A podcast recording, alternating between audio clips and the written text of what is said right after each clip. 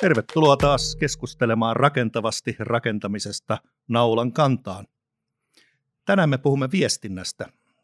Ja minulla onkin vieraana täällä Susanna Isohanni viestintätoimisto Drumista. Tervetuloa. Kiitos, kiitos. Kerrohan ensiksi omasta urapolustasi ja mitä se vaikuttaa näihin näkövinkkeleihin, mitä tänään käsitellään. Joo, mulla on viestintätaustaa yli neljännesvuosisata. Eli on, on tämmöinen pitkän linjan viestinnän tekijä, mutta ihan alun perin musta piti tulla toimittaja.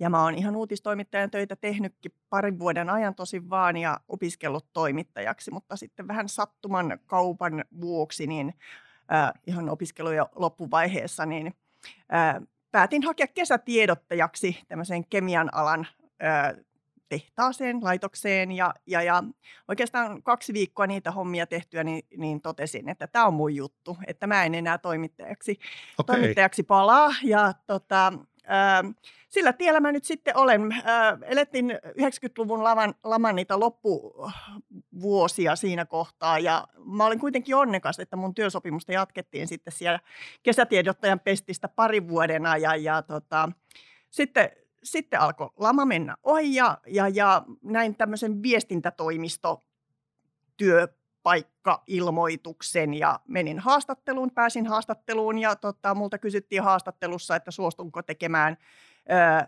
IT-alan, teknologia-alan yritysten viestintää. Ja tota, Öö, mähän en edes tiennyt, että mitä IT on siinä kohtaa, mutta sitten mä olin sillä lailla hulluun rohkea, että ajattelin, että kaikki kiinnostaa, kun siihen paneutuu ja pääsee sisälle ja sanoin, että joo, mikä ettei. Ja oikeastaan se, että se on leimannut mun työuraani oikeastaan tämän 25 vuotta, että mä oon tehnyt tosi paljon insinöörialan yritysten kanssa hommia. Että insinööriala pitää sisällään sitten niin kuin IT-teknologian laajasti, rakennusalaa ja näin poispäin. Eli insinööriä insinöörien kanssa on, on viestintää tehnyt ja se saattaa kuulostaa mm, vaikealta.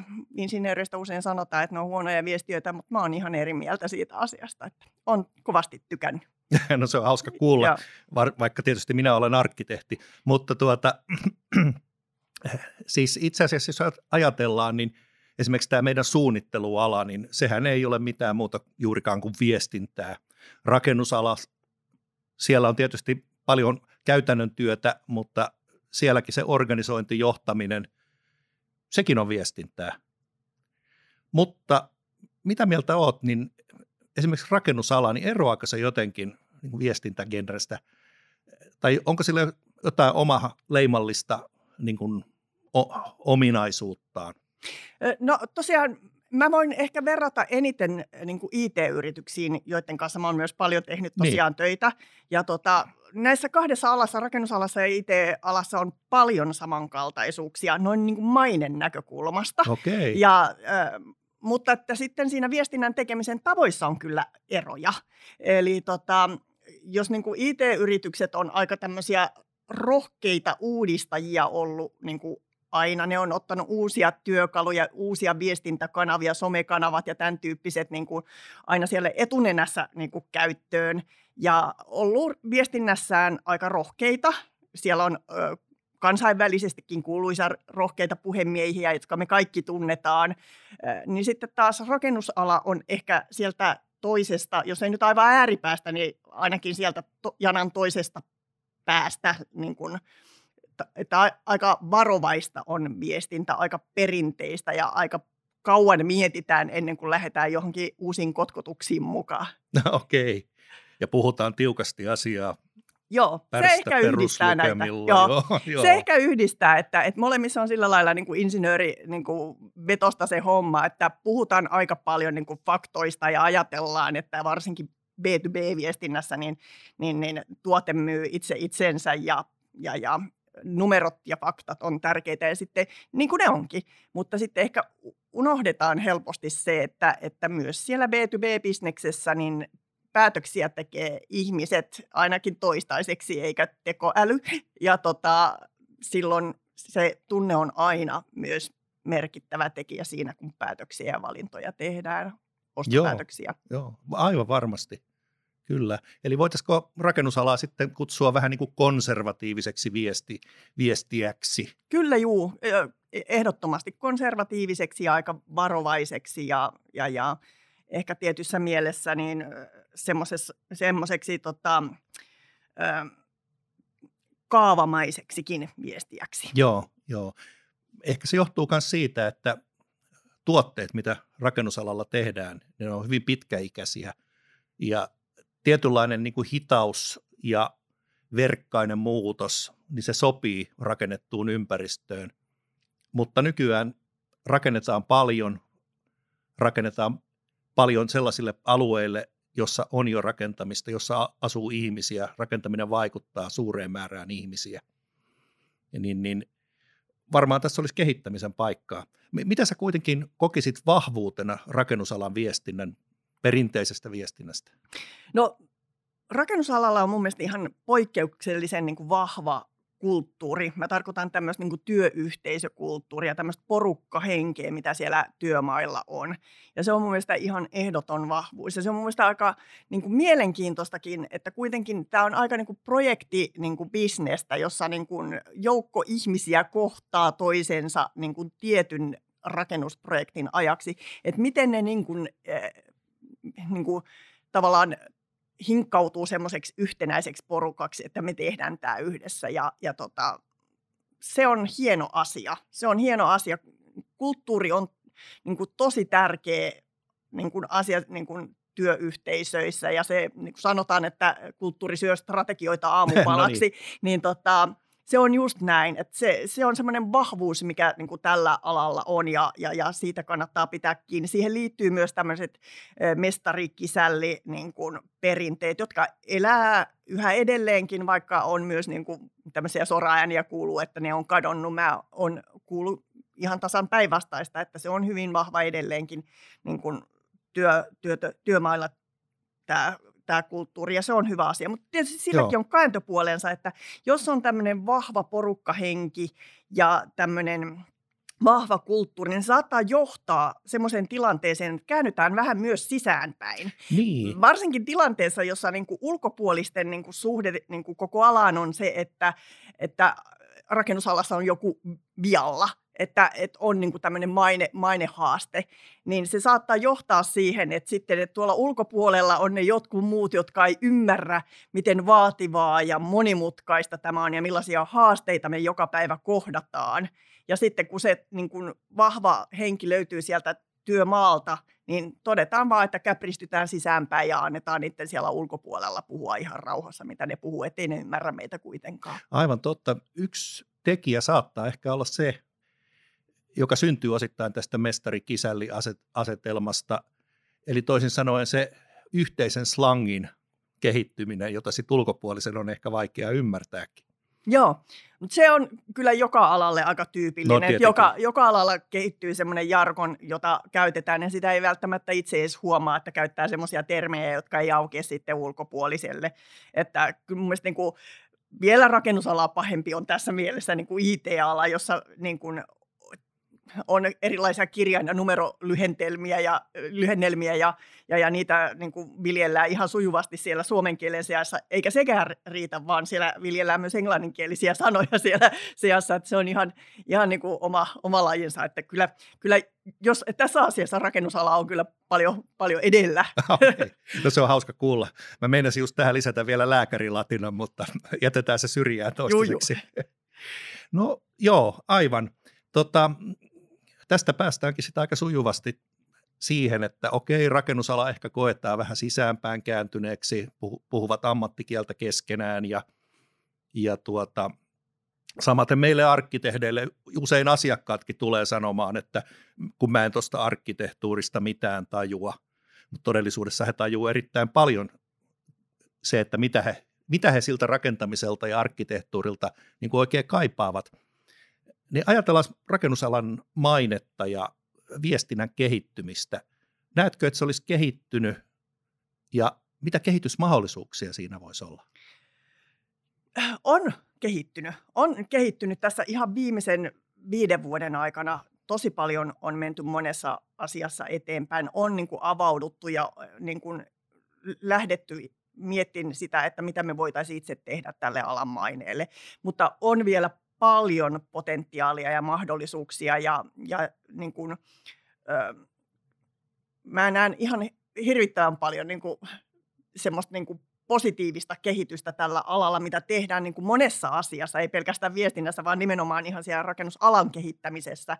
Ja sitten kun siihen laitetaan vielä se kehittyvä viestintä päälle, niin mun mielestä on ihan niin kuin huikeat mahdollisuudet. Okei. Voitko kertoa jonkun esimerkin tämmöisestä positiivisesta kehittymisestä? Öö, no ylipäätään se, että viestintä on ammattimaistunut. Ja mun mielestä niin kun alan yritykset niin kun alkaa ymmärtää sitä, että, että niin kuin viestintä on niin kuin taito. Ja tarvitaan viestinnän ammattilaisia, mutta sen lisäksi niin kuin itsekin sanot, että kaikki on viestintää. Niin. Eli että esimiehet tarvii viestintätaitoja, alaiset tarvii viestintätaitoja ja niihin niin kuin panostetaan, niin, niin, niin sitä kautta se syntyy. Viestinnän ammattilaiset ja sitten se meidän jokaisen ihmisen niin kuin oma viestinnän kehittäminen ja parantaminen, niin siinä, siinä niin kuin on, on tota, mun mielestä niin kuin mahdollisuuksia tosi, tosi paljon. Tässä nousee taas jälleen kerran yksi sana pinnalle, se on se yhteistyö. Silloin se viestintä, ainakin minun kuvitelmissani, niin se on silloin aitoa, eli toisin sanoen se, mitä halutaan kertoa ulkopuolelle, niin se on se, mitä itsekin halutaan uskoa ja uskotaan. Joo, ei mun mielestä viestintä ei missään tapauksessa ole jotain semmoista, mitä kuorrutellaan sitten sen tekemisen päälle. Joo. Eli tota, sen viestinnän pitää olla aitoa ja rehellistä ja kummuta sieltä niin kuin organisaation sisältä. Ö, henkilöstön pitää kokea se tapa viestiä niin kuin omakseen. Joo, Eli kyllä, se ei kyllä. ole jotain, mitä niin kuin, jostain niin kuin viestinnästä sirotellaan sen kaiken muun tekemisen päälle, vaan tosiaan aitoa tekemistä, semmoista rehellistä. Ja se on oikeastaan semmoinen asia, mitä mä niin kuin näen, että, että niin kuin kaiken kaikkiaan, oli ala mikä tahansa, niin, niin kuin yritysten pitäisi kuulostaa enemmän omalta itseltään. Ja se tietysti vaatii sitä, että tietää, että millainen tämä meidän niin kuin firma ja organisaatio on. Että se vaatii semmoista niin kuin organisaatio itsetuntemusta, jotta Niin, niin, kyllä, siihen kyetään. kyllä. Mun mielestä niin kuin yksi semmoinen yritysten helmasynti on se, että ne matkii muita yrityksiä. ja, ja, ja ehkä sitten näin niin kuin yksilötasolla niin matkitaan jotain sellaista puhujaa tai, tai johtajaa, joka, jota itse niin kuin, niin kuin pidetään niin kuin hienona ja hyvänä esimerkkinä. Ihan ok on tiettyyn rajan tehdä sitä ja hakea niin kuin semmoista niin kuin omaa eh, sparrausta niin kuin sitä kautta, että toi tekee ton noin. Mutta aivan yhtä tärkeää on mun mielestä se, että niin kuin ollaan omia persoonia, annetaan sen näkyä, eikä niin kuin mennä niin kuin semmoiseen, että toistellaan vaan jotain sellaista, mikä joku muu on jo keksinyt. Mä itse puhun tämmöisestä niin ajatusjohtajuusviestinnästä aika paljon, ja se vaatii nimenomaan se, että ajatusjohtaja kulkee aina siellä ladulla ensimmäisenä, ja puhuu ehkä vähän eri tavalla kuin muut, muut yritykset sillä hetkellä, ja sitten ehkä osa lähtee hiihtämään sitä latua perässä, mutta ajatusjohtajaksi voi kutsua vain sellainen yritys tai ihminen itseään, joka niin kuin antaa sen oman persoonan ja sen oman niin kuin ytimen tulla esiin. Ja olisiko tällainen rohkeus niin sitä, mitä ehkä kaivattaisiin todella enemmän, joku tämmöinen lähitulevaisuuden tavoite? Joo, kyllä ihan ehdottomasti. Mä tota, tein kerran semmoisen niin kuin, äh, näppisharjoituksen, että mä hain rakennusalan yritysten tiedotteita ja, ja, ja niitä sitten vähän analysoin sille kevyesti ja, ja, ja lähes poikkeuksetta, niin jos sieltä olisi ö, yliviivannut firmojen nimet ja ne hankkeet, niin ne olisi voinut olla ihan minkä tahansa yrityksen niin kuin, tiedotteita. Ei niissä näkynyt se yrityksen niin kuin, tavallaan ö, ääni, tone of voice niin kuin millään, millään tavalla. Ne oli ihan samasta kaavasta ja, ja, ja hyvin tämmöisiä hanke niin kuin keskeisiä ne tiedotteet, että, että melkein olisi voinut niin kuin jollain niin kuin tekoälyllä tehdä aina ne tiedotteet, että samat sanat samassa järjestyksessä, X rakentaa Ylle B ja, ja kaupan arvo on X miljoonaa euroa ja rakennuspinta-ala on niin kuin, niin kuin jotain, että, että ne on hyvin, hyvin kaavamaisia ja kaikki aika samanlaisia. Joo, sitä tietysti ehkä Suomessa erityisesti niin pelätään, että, että jos lähtee liiaksi irrottelemaan, niin, niin, niin sitten on pelle, ei suhtauduta vakavasti vakaviin aiheisiin. Joo, ja sekin on totta, ja siihenkin on syynsä, minkä takia nämä on aika tämmöisiä niin kuin kaavamaisia nämä tiedotteet. Se ehkä johtuu siitä, että aika moni alan yritys on pörssiyritys, ja pörssitiedotteessa pitää olla tietyt jutut aina mainittuna, ja, ja siitä syystä ne mediatiedotteetkin sitten on niin kuin kustannustehokkaasti ajateltuna niin kuin tehty tavallaan sen pörssitiedotteen pohjalta, jolloin ne on aika tylsiä. Ja ehkä sitten se mediaa kiinnostava asia on piilotettu sinne jonnekin sivulauseeseen tai tiedotteen loppuun. Että kyllä mä ehkä niin kuin, jos niin kuin vapaat kädet saisin, niin pitäisin sen pörssiviestinnän ja sitten sen niin kuin, niin kuin mediaviestinnän vähän, vähän niin kuin ei erossa toisistaan, mutta tekisin toisen version sinne medialle, koska se menisi paremmin läpi ja siellä pystyttäisiin vapaammin korostamaan sitten tiettyjä asioita. Ja ja aivan yksi niin kuin hukkaan heitetty paikka tiedotteissa, jos nyt tiedotteista puhutaan, niin on ö, sitaatit. Ne lainaukset, joita on laitettu ihmisten suhun, joka olisi nimenomaan se paikka, jossa sen niin kuin yrityksen ääni voisi kuulla, koska se on lainaus, sen pitäisi kuulostaa puheelta. Mutta ne on hyvin, hyvin kaavamaisia. Ne on yleensä niin kuin, melkein vitsenä voisi sanoa, että olemme iloisia ja yllättyneitä, että olemme saaneet asiakkaaksemme tämän yrityksen, että, että, että ne, on, ne on aika koomisiakin jopa, jos niitä lukee. Niin se ei sanota oikein mitään, ne on semmoista liirumlaarumia ja, ja, ja, ja kyllä mä toivoisin, että, että kun se sitaatti saattaa toimittajan mielestä niin kuin ratkaista sen, että julkaistaanko se tiedote vai ei, niin niihin ehkä kannattaisi panostaa pikkasen enemmän. Voisin kuvitella näin tässä on puhuttu äh, viestinnän laadusta. Se on mun mielestä aika hyvä oivallus juuri, että et tota, niin on erilaista viestintää. Sanotaan äsken pörssitiedote tuli mm. mainituksi ja sitten joku muu mediatiedote. Ne on palapelin palasia ja ne täydentää toisiaan. Voiko sitten kuitenkin, jos ajatellaan viestinnän määrää, niin mikä on sulla fiilis? Voiko viestintä olla liikaa? Voi toki. Siis mehän eletään maailmassa, joka on informaatiotulvaa täynnä. Ja niin. se kuormittaa ihmisiä, kun sitä on liikaa. Totta kai ihmiset saattaa olla myös niin kuin sillä lailla tiedonjanoisia, että jos ei sitä informaatiota tule tarpeeksi, niin kehitellään kaiken maailman salaliittoteorioita ja muuta, että nyt meiltä pimitetään jotain. Mutta kyllä mä sanoisin, että esimerkiksi sisäisessä viestinnässä niin kannattaa miettiä, että, että missä se raja oikeasti menee, koska ihmiset kuormittuu. Me tiedetään, ihmiset saa sähköposteja niin kuin pahimmillaan satoja päivässä. Sitten saattaa olla muita viestittelykanavia vielä, missä niin kuin pikaviestittelykanavia ja on intrat ja on, on kaikki somekanavat ja muut. Niin kyllä me saatetaan, jos sitä oikeasti ruvetaan analysoimaan, niin saatetaan käyttää aika paljon niin kuin turhaa aikaa ja energiaa semmoiseen turhaan höttöön. Mutta sitten taas toisaalta tämäkään asia ei ole ihan siis sille niin kuin ykselitteinen, että, että mitä, niin kuin, mitä enemmän organisaatiossa ja yrityksessä on kyse niin kuin kriisiviestinnän tai muutosviestinnän kaltaisista asioista, niin, niin, niin silloin niin kuin enemmän on parempi kuin vähemmän. Että, että kyllä se tarve saada informaatiota korostuu sellaisissa tilanteissa, joissa ihmiset esimerkiksi on niin kuin peloissaan oman työpaikan puolesta tai tämän tyyppisistä asioista. Että, että silloin enemmän on enemmän. Se on ihan totta, mm. kyllä. Tässä korona-aikana tätäkin tuli henkilökohtaisesti testatuksi varmaan monessakin kodissa. Joo, se osittain johtuu siitä, että, että ihmisten niin kuin aivokapasiteetti kuormittuu semmoisessa kriisitilanteessa niin paljon, että vaikka se asia olisi jo kerrottu ja vaikka se olisi kerrottu useampaankin otteeseen, niin se ei ole kyllä mennyt perille vielä. Ja joskus on ihan tarpeen vaan sanoa se, että, että me ei ole mitään uutta kerrottavaa, mutta me kerrotaan sitten kun on. Joo, että, joo. kertaus, se, että niin, just näin. opintojen äiti ja näin poispäin. E, ja sitten tulee tämä viestinnän hierarkia vastaan myös, että – milloin viestiä pitää niin kuin aktiivisesti, sanoisinko, tunkea vastaanottajalle ja milloin on taas parempi, että sitä asetetaan tarjolle. Sitten kun joku haluaa käydä katsomassa, niin se tietää, mistä etsiä. Joo, siihen pätee, varmaan sama asia kuin tuohon kriisi- ja muutosviestintään, että, että silloin kun on hätätilanne, niin sitä kannattaa kyllä tuoda tarjolle ihan aktiivisesti, eikä vaan olettaa, että ihmiset sen jostain sen tiedon, tiedon kaivaa. Ja kyllähän siis niin kuin, mä itse näen aina, että viestintä on kaksisuuntaista tai monisuuntaista no, totta, aina. Totta, että, se, että tämmöinen niin kuin tie, yksisuuntainen tiedottaminen, niin se ei koskaan pelkästään riitä.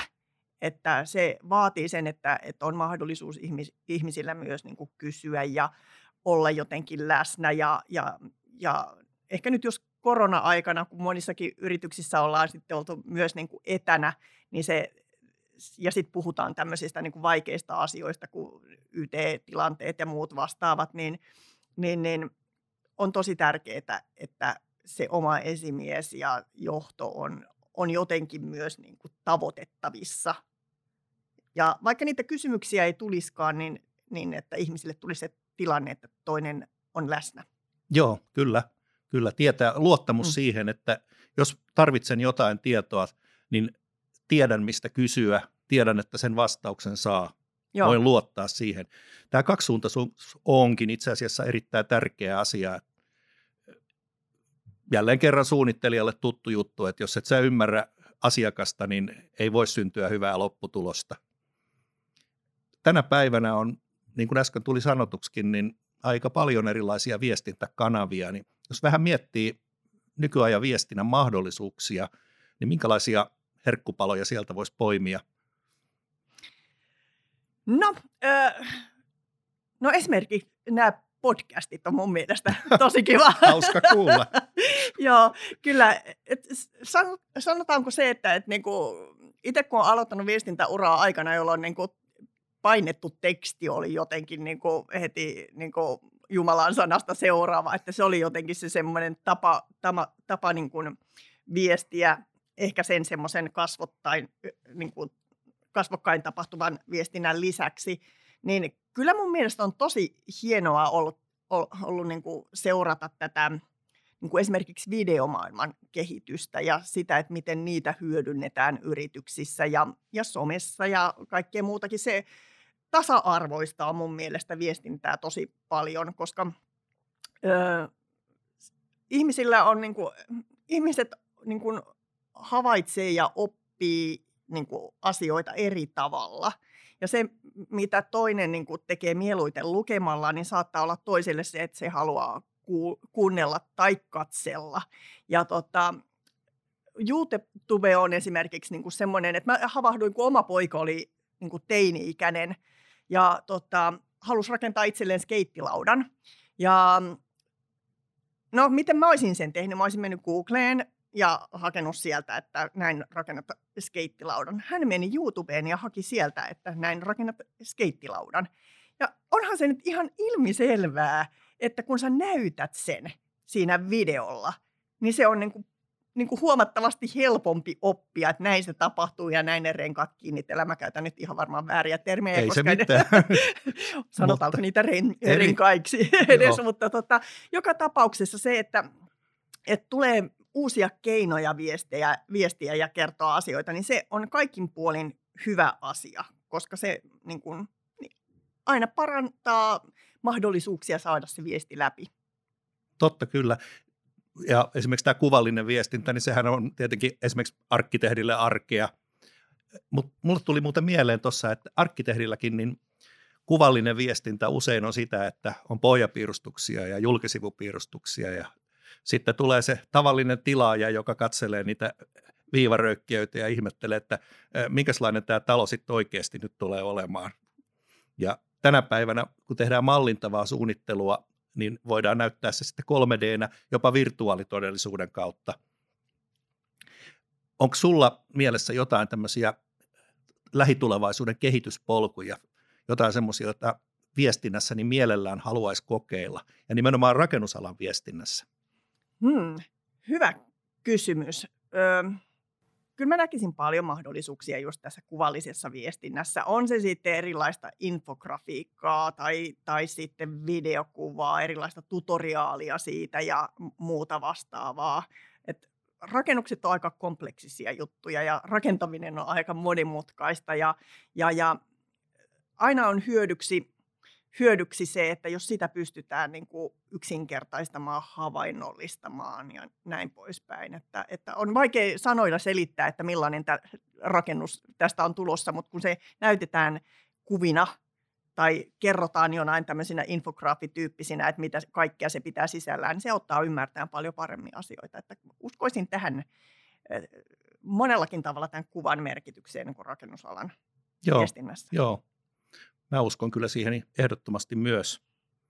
Puhutaanpa vielä lisää tästä rakennusalan maineesta. Osittain on käynyt niin, että joskus rakennusala hankkii ansaitusti itselleen huonoa mainetta. Ajatellaan nyt vaikka surullisen kuuluisia tämmöisiä vaarallisia lähiökokonaisuuksia ja, ja tai sitten niin kuin harkitsematonta hehtaarirakentamista. No tietenkin sen itse asian pitää muuttua, mutta tuota, mainetaakka pysyy jonkin aikaa mukana. Miten viestinnällä voitaisiin auttaa sitä mainetaakan kääntymistä voitoksi?